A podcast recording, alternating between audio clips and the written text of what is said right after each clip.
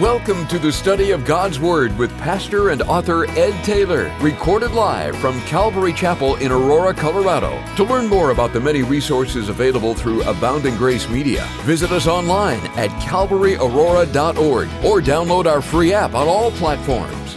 And now, here's Pastor Ed to take us into our study.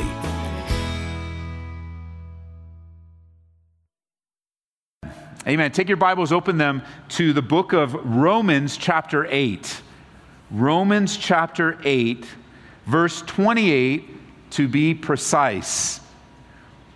Romans chapter 8, verse 28. This is a Bible study that I've entitled, Yes, God is Working Even in That, Part 1, as we have a Part 2 coming up soon. Yes, God is even working in that. Whatever you might bring to him and wonder if God is working in it, the answer is yes.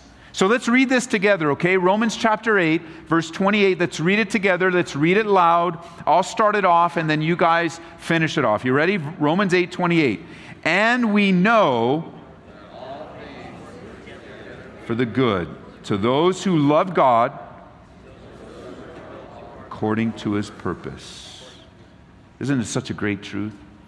Romans 8:28 is meant to be a pillow to rest your weary head on. To know that, yes, God is working even in that. That God is at work all the time. That, yes, he is using that situation somehow. That, yes, God cares about you. That he hasn't forgotten about you. And I know that it's not always a comforting verse to hear when you're in the middle of a trial or a testing. Somebody finds out that you're going through something and they say, hey, I have a verse for you, I have a scripture for you, and they text it to you or they share it with you, and there it is. It's Romans 8:28, and it's hard to receive at times. It seems so shallow. It might even sound like a cliche. But I want you to know that someone sharing a scripture with you is because they love you.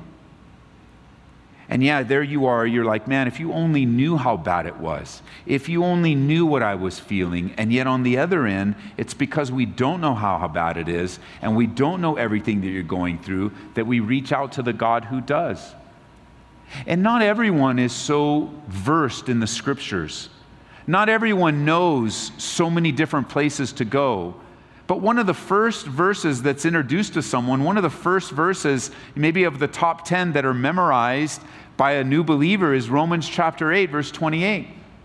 And it's because of the hurt that you're going through, and it's because of what you're facing that we grasp on to the most powerful truth, maybe even in our own lives, to share with you, to help sustain you, to help carry you through this time.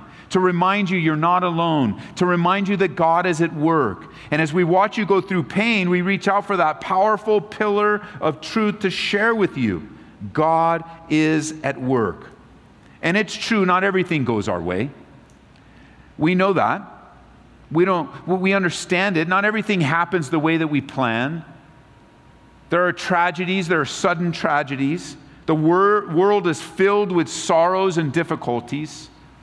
Our own lives, perhaps, filled with them. Some experience more than others. Some just seem to have it laid on, trial upon trial upon trial. Some are more obvious. Some are more private. And everything in between. Jesus faced them. And if we follow him, then we will too. As we learned, Paul taught us, for I consider that the sufferings of this present time are not worthy to be compared with the glory that shall be revealed in us. You know, Paul wrote something else, and if you turn with me to 2 Corinthians chapter 4, he reminds us how tough times can cause us to lose heart, and tough times can cause us to lose sight of eternity. And tough times can cause us to lose sight of God and his purposes in our lives. The pain can be so deep and so intense. And what does he say in 2 Corinthians chapter 4, verse 16? It says, therefore we do not lose heart. Even though the outward man is perishing, yet the inward man is being renewed day by day. For our light affliction, which is but for a moment. And if you haven't already marked this, please mark this phrase. Our light affliction is working for us. That's important to remember in tough times. The things that are happening in your life, God is using them and working. They're working for us, not against us.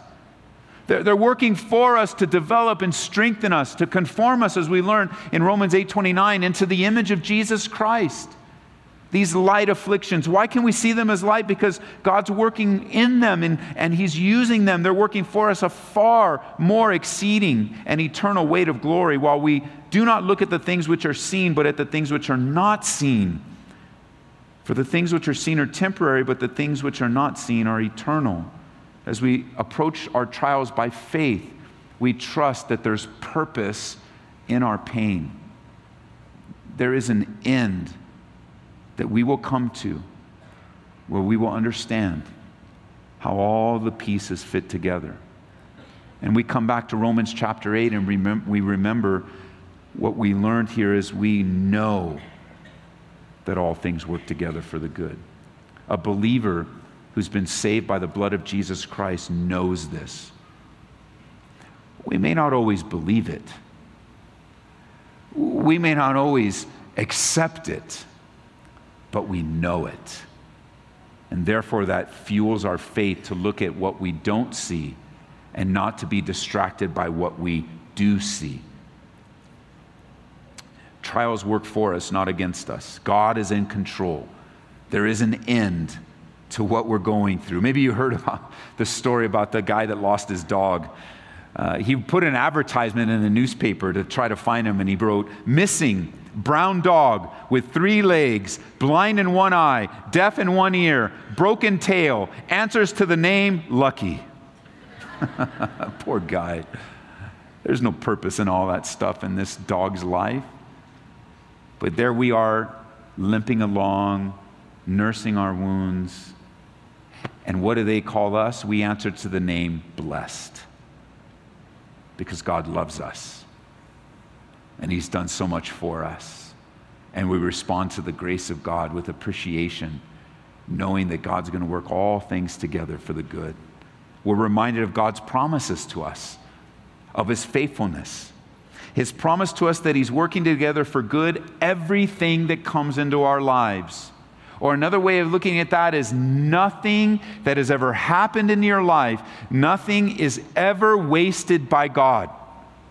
It is all used according for His purposes and His plan for your life. The goal is to be made more like Jesus Christ. Notice verse 29. For whom He foreknew, He also predestined to be conformed into the image of His Son. There's a conforming process, a work that is happening. Nothing, absolutely nothing is wasted by God. Now, that doesn't mean, this verse doesn't teach that God is working all things together for our comfort or for our ease or for our continual happiness. Nor does it mean that all things are good. It doesn't mean that all things are good, because we know that not all things are good. Some things are just really bad and hard and difficult. And yet, all things are working together for good. Or you could put it this way. God is working all things together for our good and His glory, where He'll receive all the attention and all the appreciation for the finished product as He works in our lives. It's true, not everything happens to us is good. Some of it can be very bitter. Some of it can be very sour. Some of it can be very hurtful and surprising at that. I was reminded recently of this game that the kids play. It uses Jelly Bellies. Maybe you've heard of it. So Jelly Bellies are amazing, wonderful, some of the best candy that's ever been made on the planet Earth, Jelly Bellies. You can buy them. I'm doing this because you can buy them in a big old container at Costco. And they have all kinds of flavors in them. And I'm one of those guys that I'll take it out and I'll separate the flavors, because there's some of them in there that are just plain nasty. The nastiest Jelly Belly is the licorice flavored one. Why anybody likes that flavor, I don't understand it. And so we separate them, but put them in a bag. And there's one of the brothers here likes licorice, but they never make them here because nobody in our house, I never bring them into the office because nobody in my house likes licorice. We throw them away. And that's just not right, throwing candy away. But I don't think licorice Jelly Bellies are real candy. So let's just make sure we understand. So you got the Jelly Bellies and you like them. And then there's the good one. And then, so I looked it up for you guys. You guys get the whole picture because I looked it up in between services. On this side, they make some really nasty Jelly Bellies. It's actually a game called Bean Boozled. Bean Boozled. They look the same, but very different tastes. So the high school kids were playing this not too long ago, maybe a year or so ago, and I'm going to be Mr. Pastor and go in and play the game with great courage and great bravery. And basically what you do is you lay out the regular ones and the nasty ones, and you mix them up. And then you pick one and you take your chances. So on the good side, the white one is, I think, coconut. Oh, so good. Just stack them up with white ones and take them in. But on the bad side, now you guys aren't the bad side, but I'm just doing it just so you know, I'll flip it around on another one. So on the bad side, back then, they've changed it since then. I'll give you the new flavors. But back then, the white one on the bad side was baby wipes. Clean baby wipes, but baby wipes nonetheless. So I step into the game, and I'm Mr. Brave. I take a white one, very apprehensive, put it in, bite it. Yes, I got a good one. Ha, ha, ha, ha, ha, ha. All you guys lose, I win. I got a good one. And so it was coconut, it was good. I got this game, no problem. Go around the table, couple bad ones. It comes back to me. I go back to the white ones. That's my go-to. I'm the one with the right eye. I take it out. I bite into it. Baby wipes. And by then, there's nothing you can do. It's stuck on your tooth. It's all in your mouth. It's gone up your nose already. And it is nasty. So some of the flavors, so they've changed the baby wipes now. They've improved it to be sour milk. You could also pick the wrong one that is boogers or rotten eggs. Canned dog food, stinky socks, barf. Yes.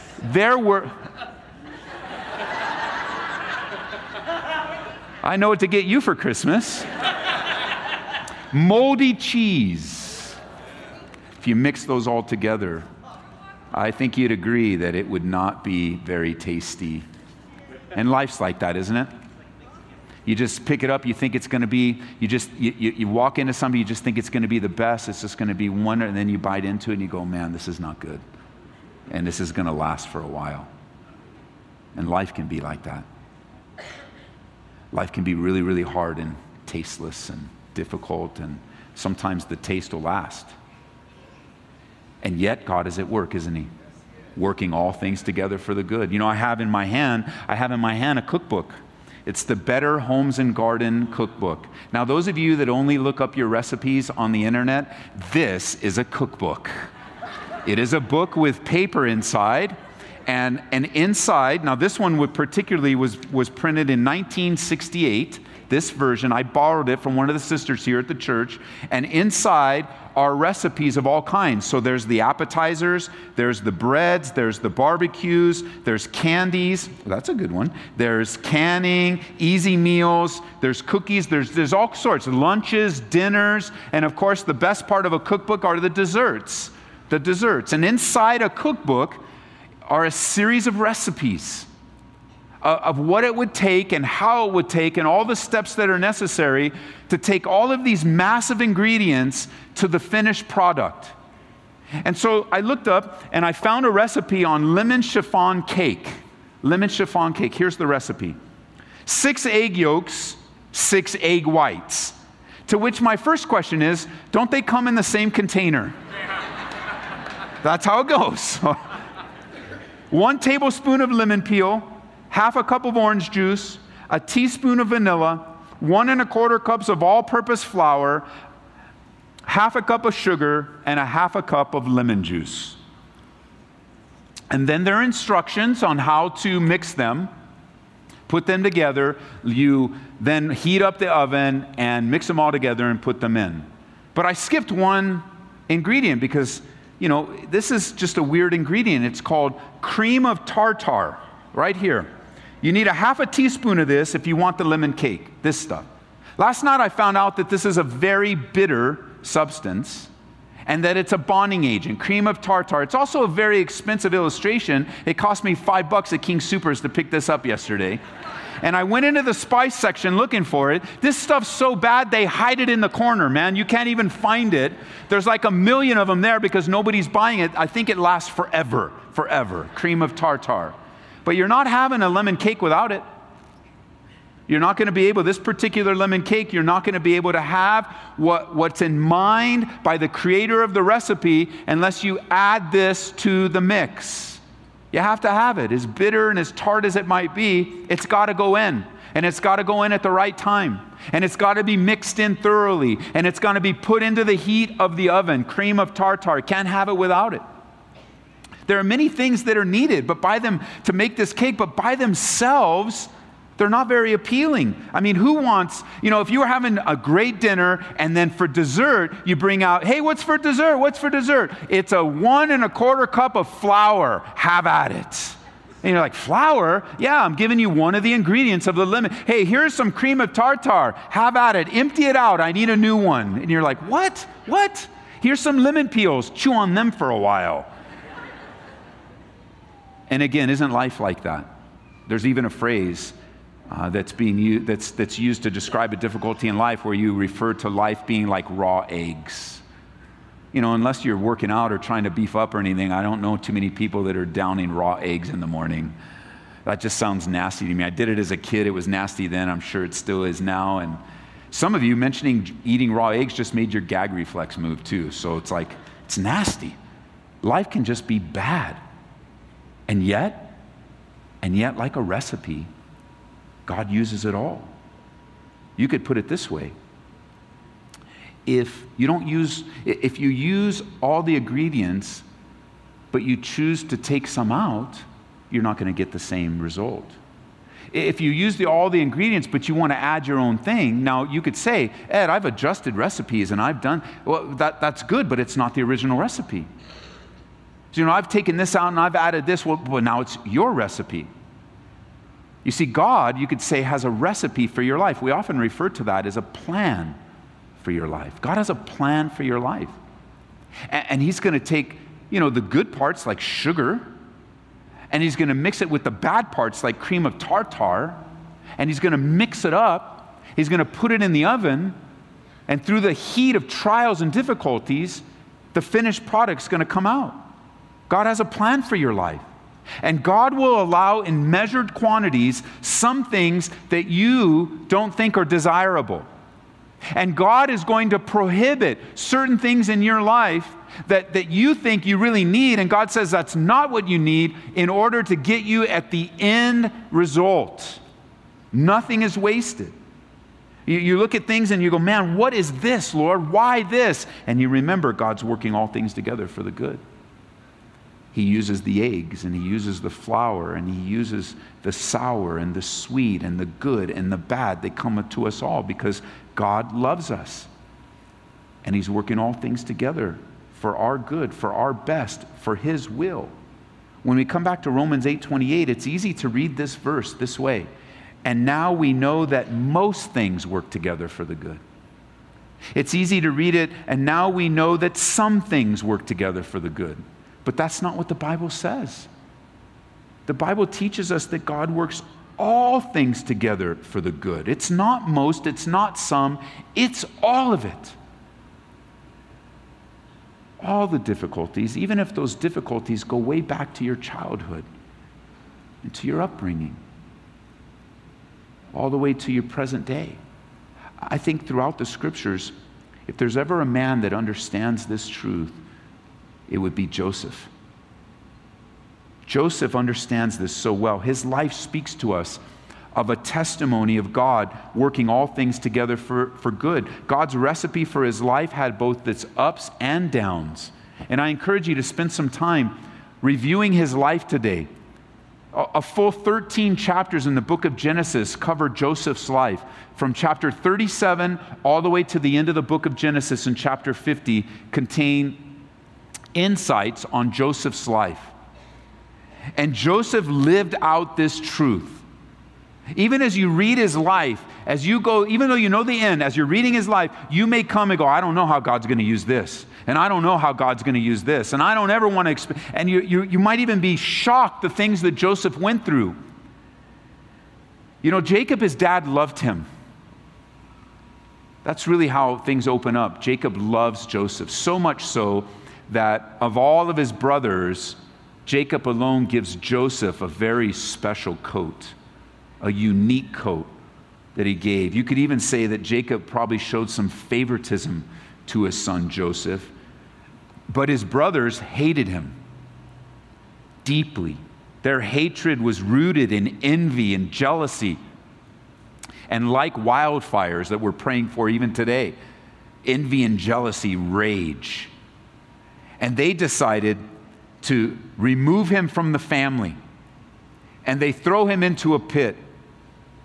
And they take a message home to dad, lying about his youngest son, saying, he's dead, he was eaten by animals. And from the pit, they end up selling him. They show a little compassion. They end up selling him as a literal slave. Imagine that. Your own brother and sister turning on you to the point where they sell you as a literal slave. That's how Joseph's life begins. All the while, they also made it very hard for their dad, thinking that he had lost his son. It was from that darkened pit Joseph sold into slavery, and he ends up as a servant to a man by the name of Potiphar. Potiphar was a man with great power and great pull, and Joseph was a faithful servant. Whatever he put his hand to, the Bible says that he was faithful. And he did what he needed to do in the circumstances that he was in. He was so faithful with his new master Potiphar that he caught the eye of Potiphar's wife. No doubt there was a winsomeness and a handsomeness about Joseph, and caught Potiphar's wife's eye to the point where she passionately pursued him to have sex, to somehow commit sexual sin with Joseph. And he resisted, and she kept pushing, till finally he resisted to the point of running away without his clothing on. He had decided he would rather be embarrassed without his clothing than sin against his master and ultimately to sin against God. I mean, here's a man that has made the right decisions over and over and over again, only to seemingly be rewarded with great pain and sorrow. What is he rewarded with for his sexual purity? She accused him of rape, to which was a false accusation, but he had no defense. Potiphar, siding with his wife, throws Joseph in prison, to where he spent 13 years of his life there. Most of those years he spent hopeful that he would be remembered, but he was actually forgotten. Until one day, Pharaoh, king of Egypt, king of the known world at the time, he had a dream that troubled him, and word got back to him, hey, there's a guy in prison that can interpret dreams. And God remembered Joseph there, and Joseph was brought before Pharaoh, interpreted the dream, and he becomes second in command. Pharaoh's right-hand guy. And God uses Joseph, because there was a famine coming, and God uses Joseph to put food away and prepare the world for an upcoming 7-year famine. His faithfulness continues, and he's in a great place of great power and great wealth and great stature. And ultimately, it appears that everything works out. But see, there's more, as Paul said, there's more than what meets the eye. If you just looked at his physical life, you would say, wow, things did turn out well. But there's a spiritual reality going on behind the scenes that's even greater. Because you see, God wants to deal with the nation of Israel through the sons of Jacob. He wants to teach them and prepare them for what's up ahead. What's up ahead, by the way, is the coming of the Savior, Jesus Christ, Messiah. And God, through every status, even through Joseph's life, is preparing for the coming of Messiah, still thousands of years away. And so God has set this up and used all the calamities in Joseph's life, working them all together for what? Joseph's good and God's glory. Let me show you what I mean. Would you turn over to Genesis chapter 45 with me? Genesis chapter 45. I mean, as you follow along the life of Joseph, you might think, man, this guy's just going through it. How's he going to make it through? You might approach it and go, is this how you treat God's kids? Is this a reward for loving you and serving you and faithfulness? And you can imagine Joseph might have felt that as well, but never anywhere in the Bible does Joseph question God or share any of the things that we might feel if we were going through his circumstances. There was never a bitterness about him, never a sourness, never any caustic thing coming out of his mouth. He wasn't expecting a pit or prison or slavery or false accusations or loneliness. And yet, after Joseph ascends to the throne, we come to second in command. We come to Genesis 45, verse 1. He meets his brothers who come for help. And this is the great reveal, verse 1.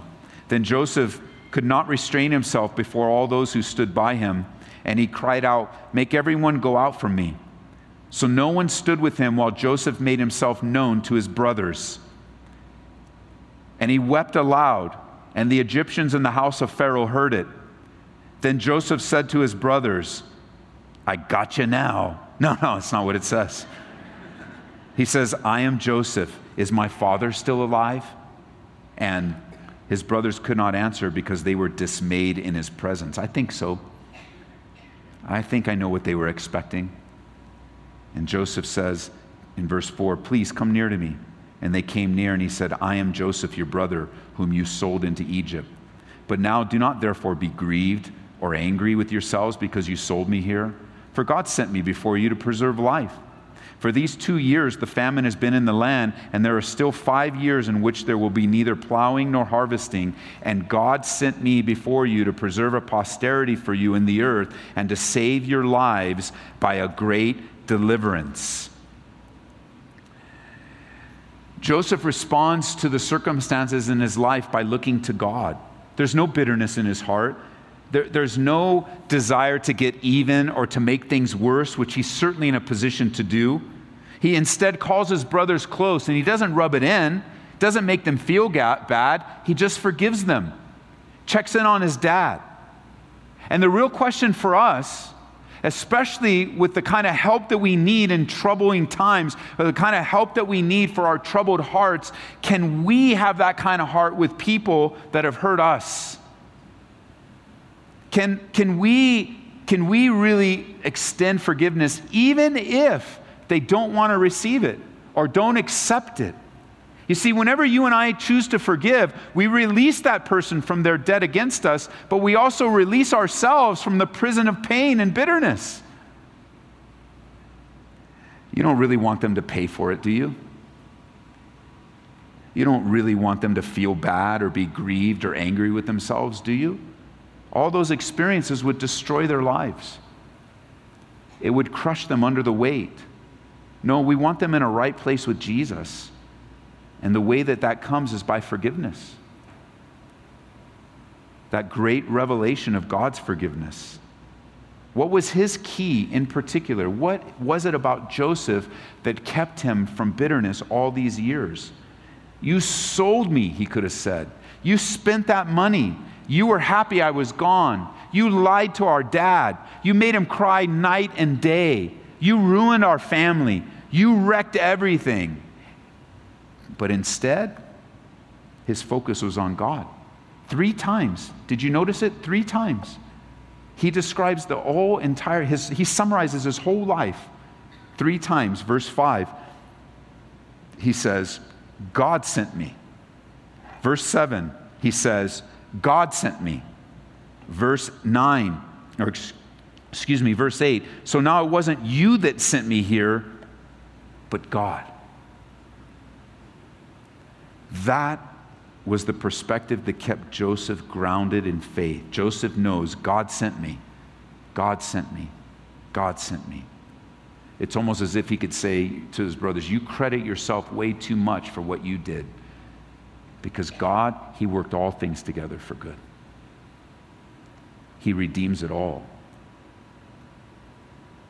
Even as I was praying with a brother last night, he came up after service, and his face was a little familiar, but not too much. I remember faces far better than I remember names. And so he came up and waited till after the service, and he says, "Hey, Ed, Pastor Ed, do you remember me?" And I said, "You know, I sort of kind of remember, but I'm not really." And he says, "Yeah, I've changed a lot." He was here many years ago, and then I haven't seen him in many years, and he was here because he moved down south. And what happened between the years he was here and the time I saw him last night, what happened was meth. He got addicted to meth, and it wrecked him. He was showing me in his arms how his muscles are gone. You could see the gauntness in his face. You could see what it did to his complexion. You could see what it did to his eye sockets. And you could see the damage that he had done to himself through his drug use, through this methamphetamines. And he came here in a desperate sense. He was visiting up here for something, and he says, "I just need to go back to Calvary. I need to talk to Pastor, and I want him to pray for me." And when he came up and we talked, and he asked me to pray. He was desperate. He said, "I just pray that God will do a work of restoration in my life. I want to be restored." He says, "Pastor, please pray over me a prayer of restoration." And so we gathered together, we laid hands on him, Jim and we laid hands, and I began to pray. And I began to pray whatever came to mind, and what ended up coming to mind as I was ending the prayer was a promise that God gave to me many, many years ago. Many years ago, it was a promise in the book of Joel, chapter 2, where God is giving the promise to the children of Israel, and he's telling them, "I will restore to you the years that the locust has eaten." And for so many years, that was it propelled me in many different decisions to the point where I kind of measured it this way. I was looking forward to the day where I served God with all of my life more years, even just 1 second more than I served the enemy and I served this world before I got saved. And that was an important date for me. Unfortunately, a tragedy took place in my life, and I lost track of that piece, but it happened. I have served God more than I have serve this rotten, wicked, nasty world, because God restores. And I was able to pray with hands on this brother and just knowing, because he's afraid. You know, man, and he's afraid. And this is what happens. You know, people see problems, and then they load more condemnation on the person. And somebody really close to him has been telling him, "Well, you did this to yourself. You did this to yourself. You did this to yourself." You know, people don't really need to be reminded of that. It's one of the things they remember every single day. It's true. And I did agree with him. I said, "You know what, brother, you're right. You did this to yourself, but God is bigger than what you do to yourself. And you're right. You don't need to carry around this guilt and this shame of the bad decisions that you've made, because we all make bad decisions. It's just by the grace of God that we would be in the place that you're at." And I was able to pray with confidence. I was able to pray with confidence, knowing that God is the restorer, that God is working something behind the scenes that maybe we don't see yet. It's not revealed yet, but when it is, well, let me show you one more. Turn over to Genesis 50 now, verse 20. When it's revealed, we're going to be able to look back and say, "This is what God did. This is what God did. This is what God did." And Genesis chapter 50, verse 20, if you like to write in your Bibles, you can create your own little cross-references. Genesis 50:20 is the Romans 8:28 of the Old Testament. And just understand this. Joseph's living out Romans 8:28 before it was ever written. Why? Because it reflects the character and nature of our eternal God. It was happening even before it was put down in print, because God is that way, God will be that way, and God has always been that way throughout history. And Genesis 50:20 is the Romans 8:28 of the Old Testament, and Joseph speaking again, and he looks at his brothers, and he says, "Don't be afraid," verse 19, "for I'm in the place of God, but as for you, you meant evil against me." That's the truth. "But God meant it for good," and that's the truth, "in order to save and bring it about as it is this day, to save many people alive." And that's the banner in your life and the banner in mine. That nothing in our lives is wasted by God. That even those things that are meant for evil, God is going to use for good. Nothing is going to undermine the will of God in your life. Nothing's going to sidetrack God on the plan and the purpose, or as we've learned, the recipe that God has for your life. And yeah, there's some things in there that's just like, man, does this cake really need that? Because it's nasty. I mean, is this really what I've got to get? And I don't know how it's going to work, because by itself, it just tastes so bad. But in the hands of the faithful one that we've submitted our lives to, he's able to put it all together and mix it all together for good. Not everything happens is going to taste good. You might find yourself tricked one day by somebody with these little jelly beans. And you're just like, what is this? And they're over snickering at you, and you said what you meant for evil, God is meant for good. You know, you may just walk into something. You might wake up to something. A text message might lead to something horrible and bad. Life can change with a phone call, with a car accident, with a medical visit. Life changes, and it's bitter and caustic, and it doesn't taste well. Things that are unpleasant.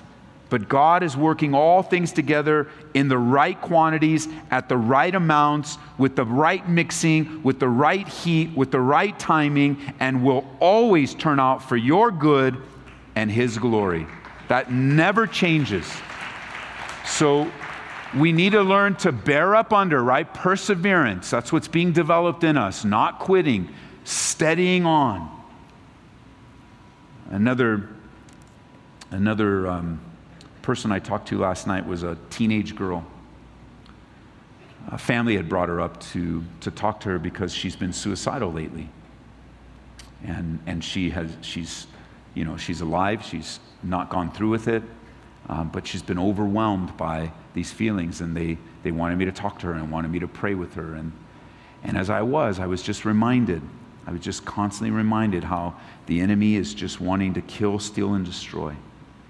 And this poor girl, you know, she is living out some of the things that we're reading in Joseph's life. He was just a young man when things were happening to him.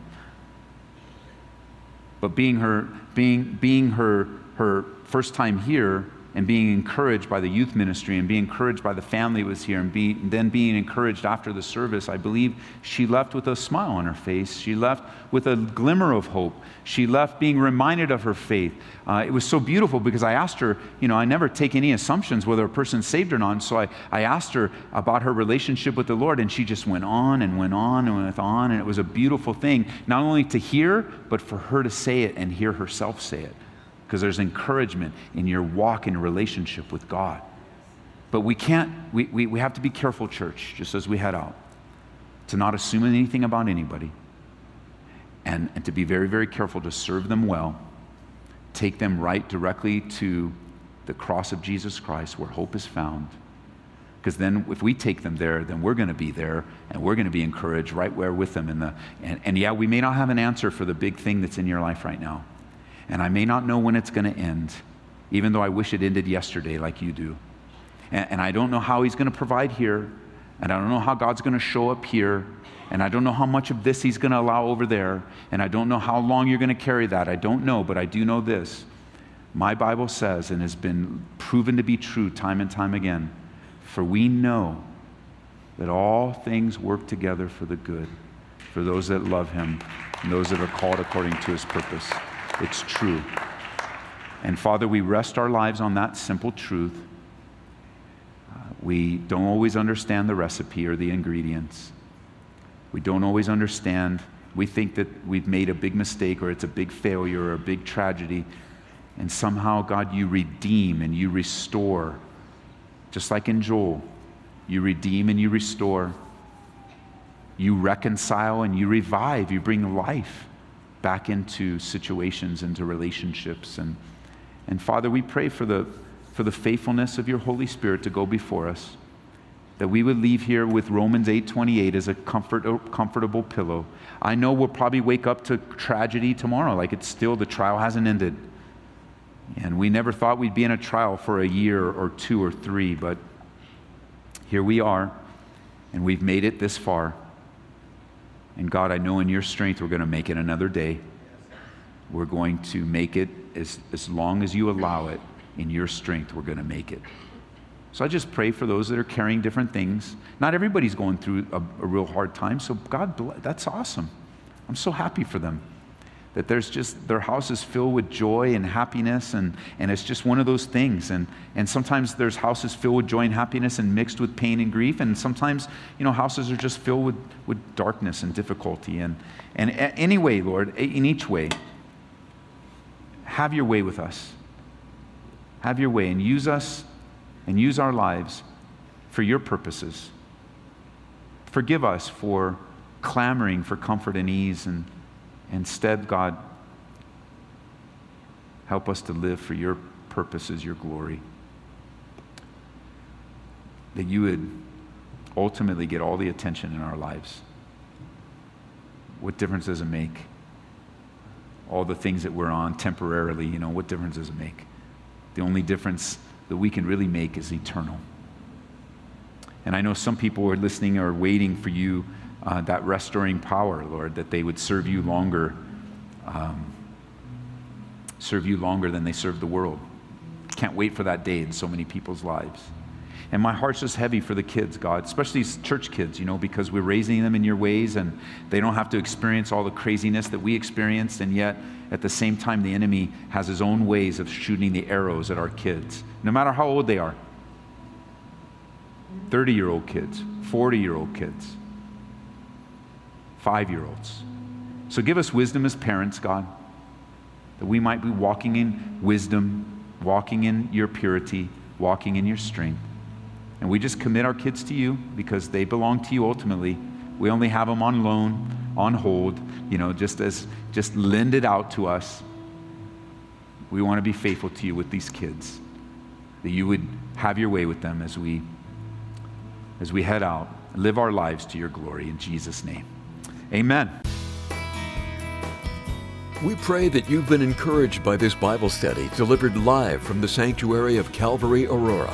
For prayer or a copy of this study, call us at 877-30-GRACE. That's 877-304-7223. Or visit us online at calvaryaurora.org.